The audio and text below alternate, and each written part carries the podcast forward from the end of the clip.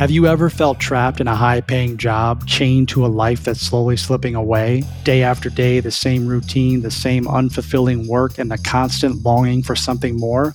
If you're nodding your head right now, feeling that weight on your shoulders, then this is the podcast you've been waiting for. Welcome to the W2 Prison Break Show. I'm Brian O'Neill, and I'm here to tell you that you're not alone. I've been in that prison too, sacrificing precious moments with my family, feeling the regret and resentment build up inside. But guess what? There is a way out, and together we're going to break free.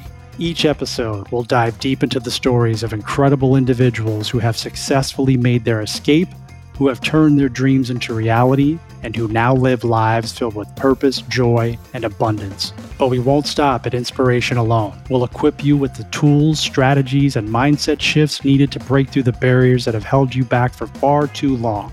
Together, we'll ignite your entrepreneurial spirit and unleash the business genius within you. It's time to take action, to shatter the chains that bind you, and to embrace a future filled with unlimited possibilities. The W2 Prison Break Show is your key to unlock the door to a life of purpose, fulfillment, and success. I invite you to join me on this transformative journey. Subscribe now to the W2 Prison Break Show and let's embark together on the path to freedom. Remember, it's never too late to break free and live the life you've always dreamed of. Hey everyone, welcome back to another episode of the W2 Prison Break Show. I'm going to ask you a question. Have you ever thought of starting your own multifamily business, but didn't know where to get started? And you used not having enough time, not having enough money, not having enough skill as excuses to hold you back. If you answered yes to any of those questions, this is definitely the episode that you've been waiting for. Today, I brought on Ed Mathews. And Ed owns a multifamily business. He's got a bunch of properties, but it wasn't always that way. He spent 24 years in a W 2 working for Silicon Valley startups, traveling like me. He traveled 150 to 200 nights a year. And you're going to hear why he started and bought his first multifamily unit and what it's turned into today. You're going to get a ton of resources and knowledge and different ways that you can overcome your fear and understand that this is something you are totally capable of. So, without further delay, let's get right to the show. Ed, welcome to the W2 Prison Break Show. I'm looking forward Thank to you. chatting with you. Yeah, likewise. How are you? I'm doing great. And we were chatting a little bit offline. You know, it's just interesting how this stuff works. You know, we met through a, a mutual friend. We both have podcasts. We have similar stories. We're going to get into that here in a little bit.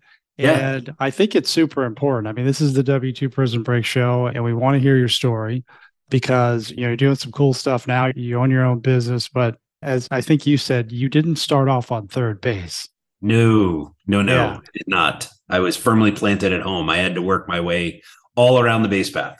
Yeah. So maybe just give us a little bit of background as to your W 2 and what, sure. how long, and what ultimately got you out of that. So, the short version of a really long story is that, you know, when I was growing up, I was taught that, you know, a W 2 was the safe and conservative way to, you know, create a life and support your family and all that. And so I did all the things I was supposed to do. I, you know, went to school and got you know a degree and and went off into the technology world and worked for the better part of wow gosh 24 almost 25 years working for silicon valley companies and consulting firms and whatnot. Had a blast doing it. My biggest challenge kind of my moment where i went oh wait a minute this isn't what i really wanted to do was when we had kids. And you know the fact is is that my wife patricia is unbelievably supportive. And you know, wanted to, you know, she had her own very successful career. And, you know, when we decided to have kids, you know, it kind of clarified exactly where I was spending my time. And frankly, it, you know, you do your best, right? But I was traveling, you know, when I see circa 2015, 16, 17, going into 18, you know, I was traveling 150 to 200 nights a year. I was gone. And it was a common occurrence in the Mathews household where, you know, Friday night at dinner, I'd be reintroducing myself to my kids. And it sounds a little bit hyperbolic, but it's really not. I mean, the fact is, is that they were creating their own life with their mom. And, you know, I was off doing a lot of different things that were very interesting, but it's impossible to have an impact on your child, you know, your children's lives from a courtyard Marriott somewhere in the world, right? It's just not possible. And so along the way, in let's see, 2011, I bought our first small multifamily. It was a fourplex here in Connecticut and it totally got the bug right? You know, I had worked in construction when I was in high school, you know, swinging a hammer and sweeping up, you know, nothing extravagant, but I was hooked. Day one, I signed that contract and I'm like, this is what I want to do. So the whole idea was it was never really back in 11, 2011, it wasn't necessarily, hey, this is going to be my future. I'm going to leave corporate America. I would love to tell you that I had a plan and that, you know, I executed the plan flawlessly and here I am, but that's not what happened, right? What happened was I fell in love with the industry we would flip a couple houses, take the capital, buy another multi, flip a couple houses, buy a multi, rinse and repeat. Pretty soon, that track coincided with I'm tired of flying all over the world and missing out on, you know, as my wife said, all the good stuff that's going on at home, right? The choral concerts, the swim meets, the softball games, the helping with homework. It's, you know, all of that. And it just happened to kind of fall into place. And so, end of 2017, I walked in. Well, actually, it was a phone call. It was a conversation with my boss. I was at DocuSign at the point at that point, and I, you know, decided it was time for me to go. And so I gave him 30 days notice. And February 2nd of 2018, I went headfirst into the real estate world. You know, knowing that our rental income had basically surpassed my annual salary, so it was not a huge risk because you know obviously we were already well invested into real estate and it was cash flowing well. And, you know, so it just made sense. And, you know, from a personal perspective, one of the best decisions I ever made. Yeah.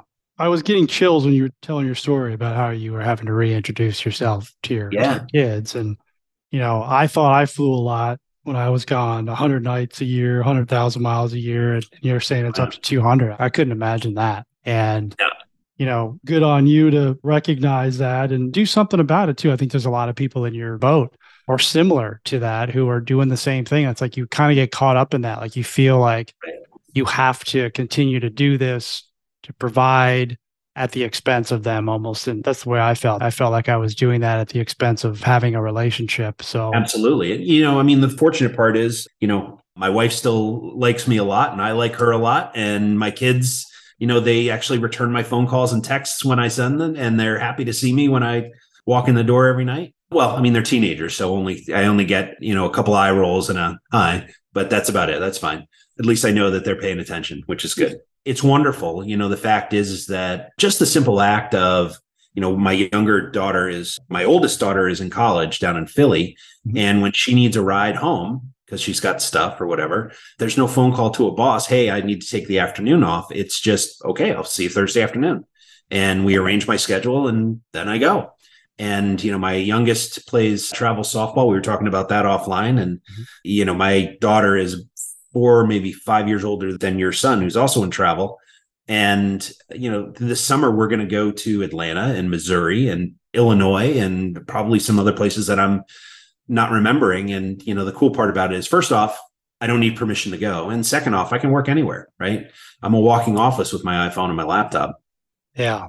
And if I'm hearing you correctly, and I think I am, like that's the stuff that truly matters in terms of when you're your own boss. It's that it's that freedom to not have like I just hear it. Like I don't have to ask anybody.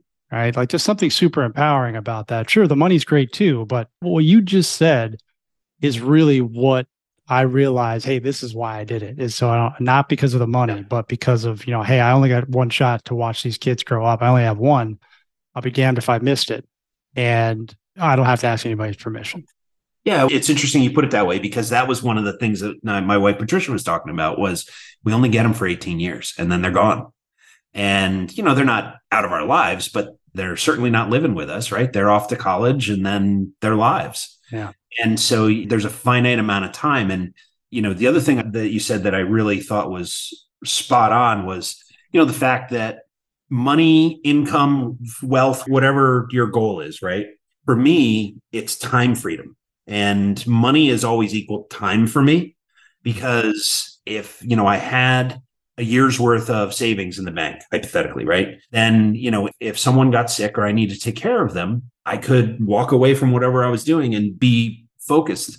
And, you know, the fact that real estate is the vehicle that allows me to do this, it's provided a massive payoff in terms of my ability to manage my time with my family and be wherever I need to be whenever I need to be there. It's great. Love it. love it. Love to hear it. Okay, question for you, Ed. Sure. You're you know almost a quarter of a century in in work in W two.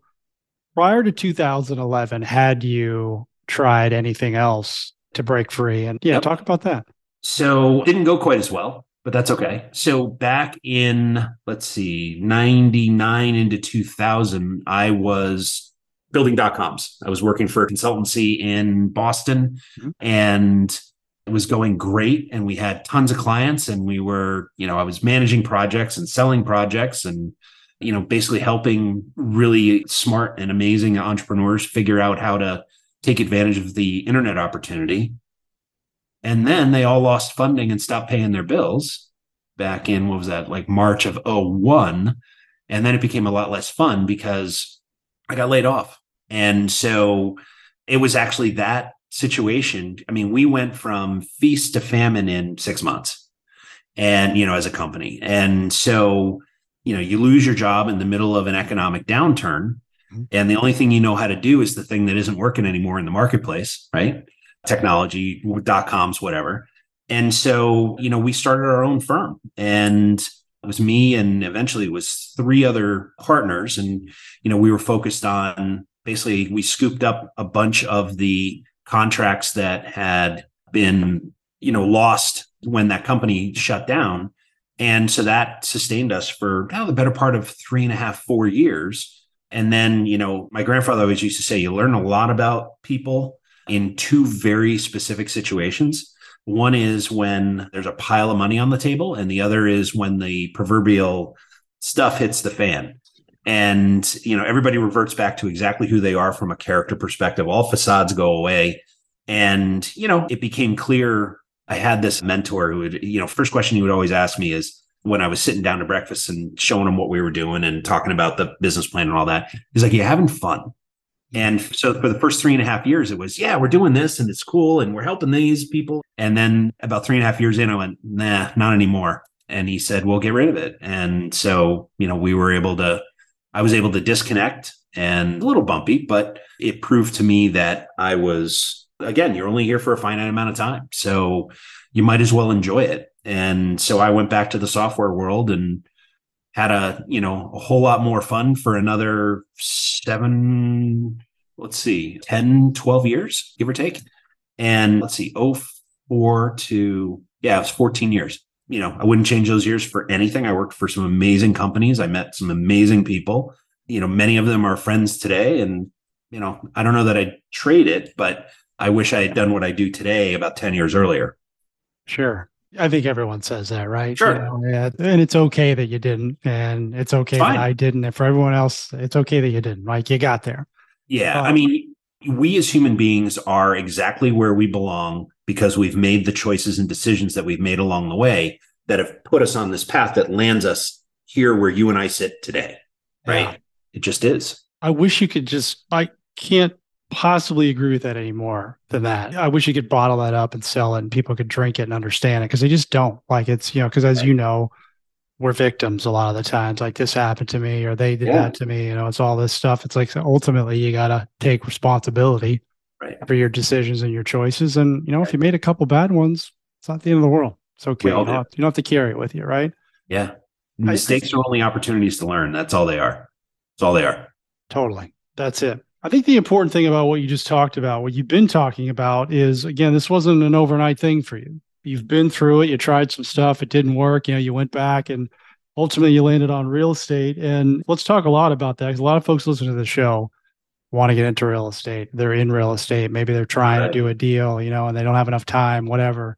Yeah. They don't have money. And maybe right. walk through your first deal and how you kind of put that together. And then we can, you know, get into some other stuff too. Cause I know your, I know your first deal is a, is a good one. Yeah. So I read in 2008, a friend of mine gave me Rich Dad Poor Dad, yeah. and it fundamentally changed my life pretty much three years later. And the reason being is the reason that I, when I meet, you know, aspiring real estate investors today, who I affectionately refer to as the dreamers, you know, the person that stops you at the grocery store and says, Hey, I saw you online. Oh, I wish I could do what you do for a living. Mm-hmm. My question is, well, what's stopping you? Right. And I almost always get one version of this answer, which is I don't know where to find the money. I don't know where to find the deals. I don't have time. Right. All three of those are eminently solvable. And so when I decided that I was going to finally pull the trigger, I met a real estate broker. Her name's Amy Rio, who at that point was running a you know five or six agent shop. Now she's you know enormously successful which you know good on her so she would take me around to the various you know multifamilies i wanted to keep it small because i didn't know what i was doing yet and so we kind of focus on the two to four unit properties and we probably saw 20 different deals now it's 2011 it was a target rich environment right everything was on sale yeah. And I would find something wrong. Oh, it needs windows. I don't want to handle that. Oh, it needs a roof. Oh, HVAC is a mess. You know, something. I'd find some picayune thing that was wrong. You know, oh, it's a blue house. I only invest in white houses. I mean, just stupid stuff, right? And so it had to be the 20th or 21st house building that that Amy showed me. And we pulled in. It was a four family on Clark Street in East Hartford, Connecticut and she you know we walked through it and it was a foreclosure the person who bought it yeah basically underestimated the rehab and you know they threw the keys on the counter and walked out. And so i was buying this from a bank and they were you know halfway done. And so the excuses start to come in you know it needs a roof but it probably doesn't need one for another five years. Well the good news is there's the hvac is all brand spanking new. Ah, but the floors, ah, the painting, and ah, and Amy calmly looked at me, and I could see her kind of nosing around in her briefcase, and she took out a piece of paper and she clicked a pen, and she put the contract on the hood of my truck, and she gave me the pen and said, "I've been patient, and I've showed you, you know, twenty something properties." This is an excellent deal. It's probably the best deal I've ever shown you. And if you don't buy this, and sign that effing contract. I am never speaking to you ever again. And, you know, I'm six four. She's generously five two. I'm a legitimate foot taller than her. And she scared the living daylights out of me. And so at that very moment, I feared Amy more than I feared the decision and the responsibility, right? And so I took the pen and I signed on the dotted line and I own that property today. I bought that four family for 99,000 bucks we had to put about mm, twenty to twenty three thousand dollars to kind of finish the project. Mm. I was a little short on cash, so I did a lot of it myself. And like I said, I own that building today, and it cash flows wonderfully, and it's worth four x what I bought it for. Oh, so, what a great! Thank you, Amy, wherever you are. What a great story. I, I was, as you were going through the 20, I'm like, I was going to ask, I wrote down what got you over the hump to finally pull the trigger. And an, then, an then angry five foot two woman who was going to kill me if I didn't take the advantage of the deal that she had presented me, you know? Yeah. So pivotal moment in your life. So I mean, you had created this doomsday scenario likely in your head. That's why you didn't right. do the 20. How did that deal go in terms of like, did you get to the point where it was like, wow, that wasn't that hard? I made that out way worse in my head. Yes. And it was fast, right? You know, the rehab, the completion of the rehab took 60 days, maybe. Mm-hmm. The financing process couldn't have been easier. The contractors that I hired were outstanding. I had long standing relationships with most of them. So that was good. And that was helpful. Yeah, we got to it. And, you know, it took us from a rental perspective. I think we rented all four units within a month of it being ready. And then the cash flow came in. And I sat there like, wow, this wasn't hard at all. What was I doing? And, you know, you look back on the other 20 deals, like, man, what could I have done had I said yes to, you know, property six, right? Yeah. started there, but that's okay. But without a doubt. And, you know, the other, the next kind of level of growth for me was, you know, as we were moving towards going full, as I was moving towards going full time, mm-hmm. same motion to buy a four family is the same motion to buy a 10 unit, is the same motion to buy a 50 unit And, you know, that was the next kind of layer of fear of, holy cow, it's not a $99,000 building. This is now a half a million dollars or a million or, you know, multi, right? It's just math. That's all it is. Hey there, back to the episode in just a moment. Are you a homeowner in the Chicagoland area who's struggling to sell your home or even own nothing and looking to maximize your price before the market slides? Are you tired of the traditional home selling process that takes months and costs you thousands in fees and repairs? Whether you're facing foreclosure, going through a divorce, or simply need to sell your home fast, WeBuyHousesChicago.org can help. We've been buying homes in Chicago since 2019, and we specialize in helping sellers who are stuck. Unlike traditional real estate buyers, we buy homes as is and can close in as little as seven days.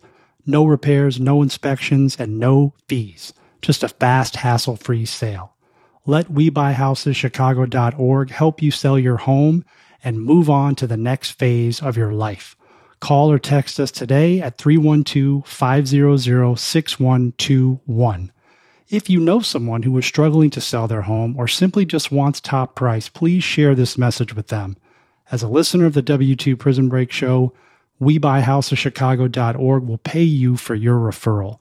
If you send us a referral and we buy their house, we will pay you a $1,000 referral fee. Simply have your referral mention the W2 Prison Break Show. Let's get back to the show. So, how long till you did the second deal after you got the four unit, you know, leased up? And what did you do next? How, what was the timeline for the next deal? So, we finished the project. I refinanced it long term, put it in a 30 year note, took that capital and went and bought a fix and flip two weeks later after the refi. So probably all in three, four months, maybe. Yeah. So the floodgates opened essentially is what Yeah, and then you couldn't stop saying. me. Then I was, you know, I joke that it's true. I don't really drink and I definitely don't do drugs. So flipping rapidly became my cocaine. Like I couldn't get enough. It was awesome. I loved finding the deals. I loved, you know, designing the projects and executing on the projects. And I certainly loved selling them.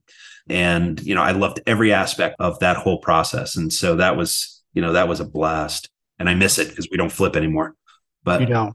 No, we should, but I don't. I love it. What advice would you give, would you lend Ed to someone who is maybe in a similar situation? Like, because I looked at deals for a long time before I did anything. It took me seven years to buy my first property. I was doing a lot of the same stuff for you. And Chris was the one who nudged me, right? Who helped me yeah. get over that. But what would you maybe a thing or two that you would advise that you would lend to someone who's out there looking or acting as if and you know they got the realtor and you know maybe that realtor's not going to say to them, "Hey, sign it or I'm out." And most of them would walk away. So I think the first thing you can do is if this world is interesting to you, go make friends. Go to networking events, go to coaching opportunities, go online, go on, you know, any of the hundreds of websites where there are communities, you know, Facebook, Twitter, LinkedIn, Instagram, you know, your local REIA, go hire a coach, something, right? Immerse yourself in the community because the other thing that really happens is you start to see yourself in the other people in the room. In other words, the people that you'll meet are, you know, we're all reading the same book, right? But the people that you meet in that room are five or six chapters ahead. And that's all it is, right? They just did it sooner. And that's really the only difference. And so you can go with and talk with them and meet with them and hopefully break down your level of fear, which is, you know, basically why most people don't act. And then, you know, if like, for instance, we're about to do a development deal here in Connecticut and it's terrifying. I've never done ground up development in my life. So what did I do? I'm getting a partner who knows it inside and out. You know, I'll take 50% of a really successful deal any day of the week over 100% of a deal that I'm going to mess up. Right. So that is what I would do. I would immerse yourself in the community. I would go make friends. I would then, you know, find a partner and or a mentor who can support you and keep you from doing dumb stuff and help you take advantage of opportunities that come along. Yeah. Such great advice. And I think that, you know, you said, Hey, I'm scared to do this ground up thing, right? Like the fear doesn't go away, folks. Like it's just, we have systems and processes that we use to help mitigate that fear. But. I'm not any less scared than I was. It's just a different type of fear. And we know how to deal with it. Right. I just wish folks would say, Hey, I, I'm scared to do that instead of, I don't have time. I don't have money. I don't have knowledge. Right. Like all that stuff, as you said, can be solved. Right. Easily. right? Very easily. I mean, just time management alone. If you work, I did this with a group a couple of months ago. That you know, the gentleman that was there is like, "Yeah, man, I just." I was like, "All right, who has a time problem?" Somebody raised their hand. I said, "All right, talk me through your life, right?" And he, you know, walked me through, you know, the sixty-hour a week job, the three kids that he has, the mom that he has to go take care of because she's, you know, older, and all the other responsibilities. And I said, and then he likes to go out and have fun with his wife and all that. And I said, look, here's the deal if you work 60 hours a week, right? And you go out to dinner with your wife every single night, so two hours a night, or hang out with your kids or do whatever, right? You go to sleep, you sleep eight hours. You spend all day Saturday and all day Sunday doing something fun, right? If you add all of that up, you still have 26 hours. And I'll actually send you the math for the show notes, but you still have 26 hours to do whatever you'd like to do. And so how are you spending that after working, after taking care of your family, after taking care of your mom, after going out and having fun and sleeping, right? You're going to sleep for a third of that week. How are you spending that 26 hours? And the fact is, is that it's choices. It's Netflix. It's Xbox. It's staring at the TV and watching the news. It's, you know, reading or whatever, but it's not necessarily advancing what you want to do. And so you have to make a choice. You have to prioritize you know what's important do you want to spend even a slice of that time right if you spend two hours of that 26 hours a week just focused on educating yourself and starting to understand how to create deal flow you would be a year from that point you would be eons ahead of everybody else in that you know who's still thinking about it.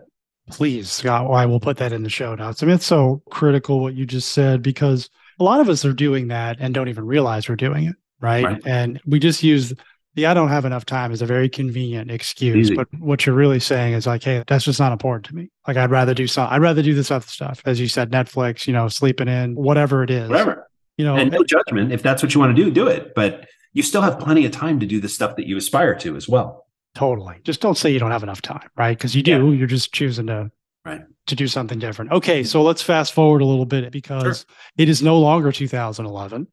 Right. It's uh, 2023. God. And what does it look like now for you for your multi-family portfolio? Yeah. So Clark Street Properties grew into Clark Street Capital. When I left Silicon Valley, you know, all my buddies were like, hey, we want to invest with you. And I said, you know what? Not yet, because, you know, legitimately that business, Clark Street, was a side hustle. It really wasn't a business. Hmm. When I stopped doing what I was doing, the business stopped. And that's not a business. Right. And so you know, basically what we did, you know, being a geek, right? I'm process oriented, I'm technology oriented. And so, you know, I started to, my goal, I think was pretty haughty at the time, but my goal was to run my business like a $10 million a year business, even though it was just one dude, right? And, you know, eventually maybe we would get to that point and, or even if, you know, whatever. But so I started to put together processes here's the checklist I need for when we acquire a property. Here's the stuff we need to do. When we onboard that property, here's the stuff we need to do. When we go to sell that property, here are the 14 things we've got to do. Right. And so I've got checklists for everything.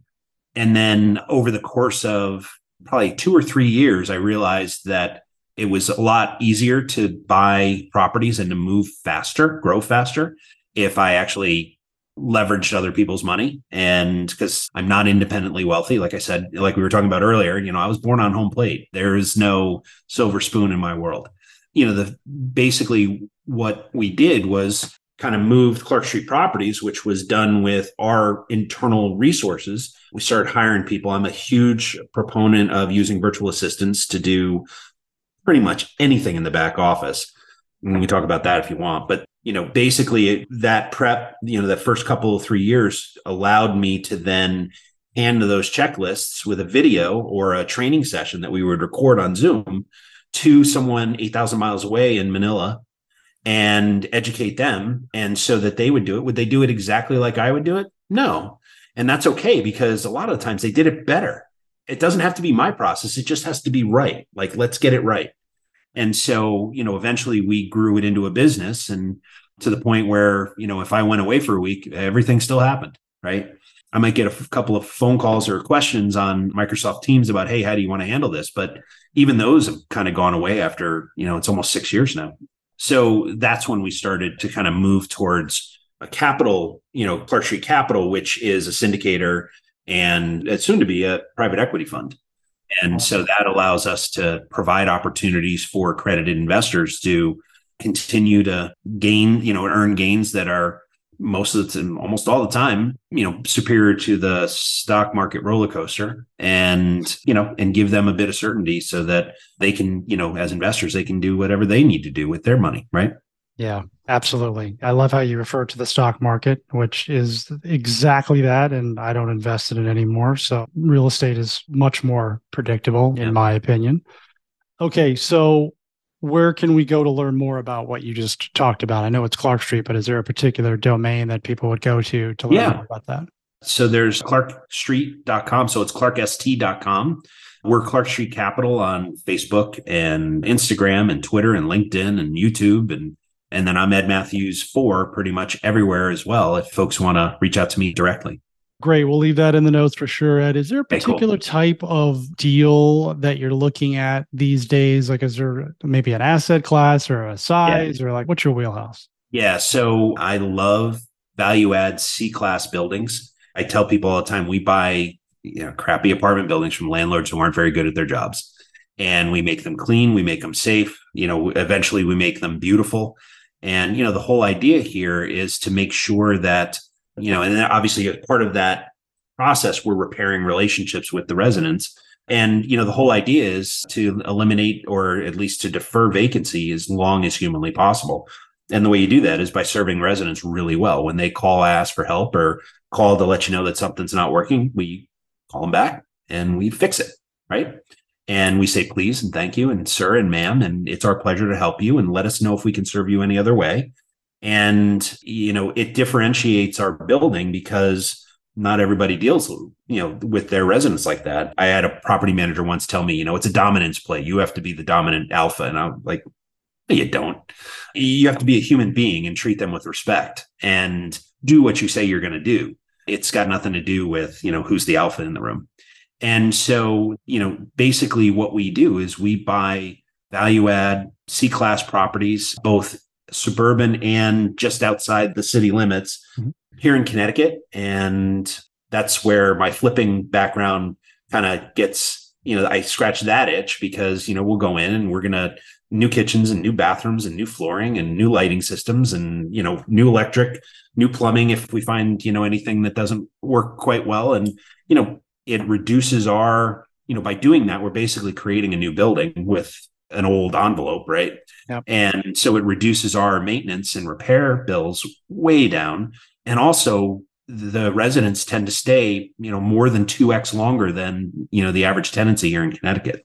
So, you know, we defer all of that make ready work. We defer all of the commissions we have to pay to realtors to lease the unit again. It's a win-win, right? Everybody from, um, you know, the residents win because they have a place that's clean and safe and they're proud to live there we and our investors win because our buildings are more profitable because we don't have to spend the money on make readies and lease ups. Right. Yeah.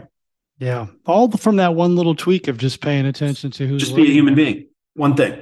Yeah. And I agree with that wholeheartedly. Are you at liberty to say, like, that attitude and that approach, what that's like, what would be a normal vacancy rate, typical vacancy rate for the alpha, as you say, as they said? What is yours?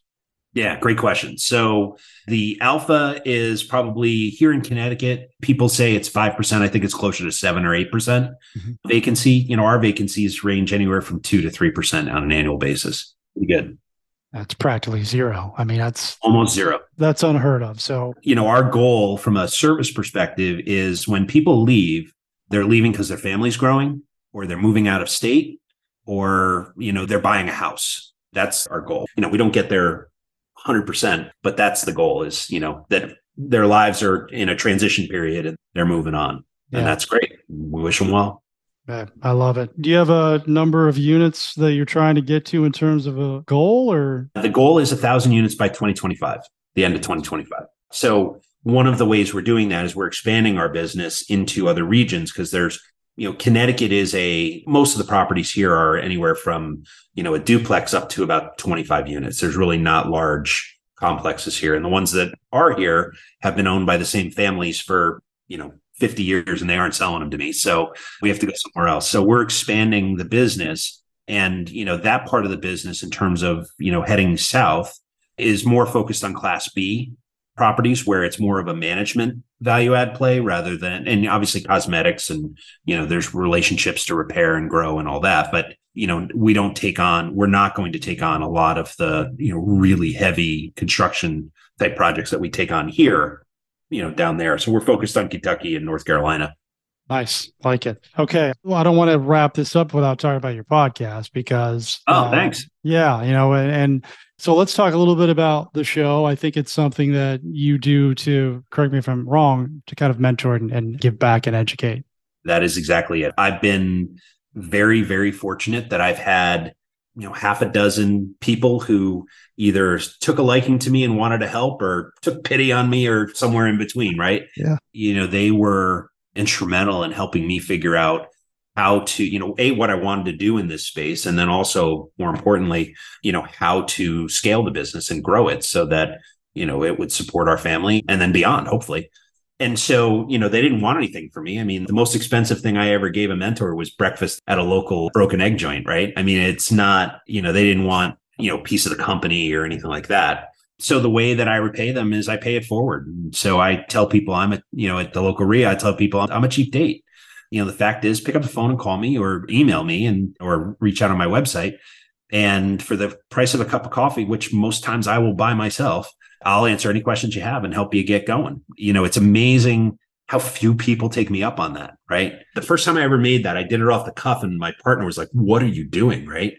Because he was he goes there goes your schedule you know i think the room was about 200 people and i think i had two people call me and so you know one of the things that i love about well, you know, I, I don't mean to stop. I'm going to stop you there. Why do you think that is? Because that Fear. just blows my mind. Yeah. Fear. It blows my mind too. Right.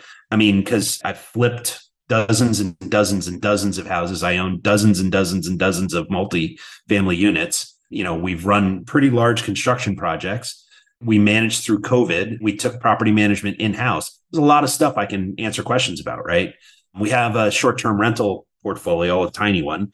I know how to fix a roof. I know how to fix everything, right? So it's interesting that yeah, it was a very small number.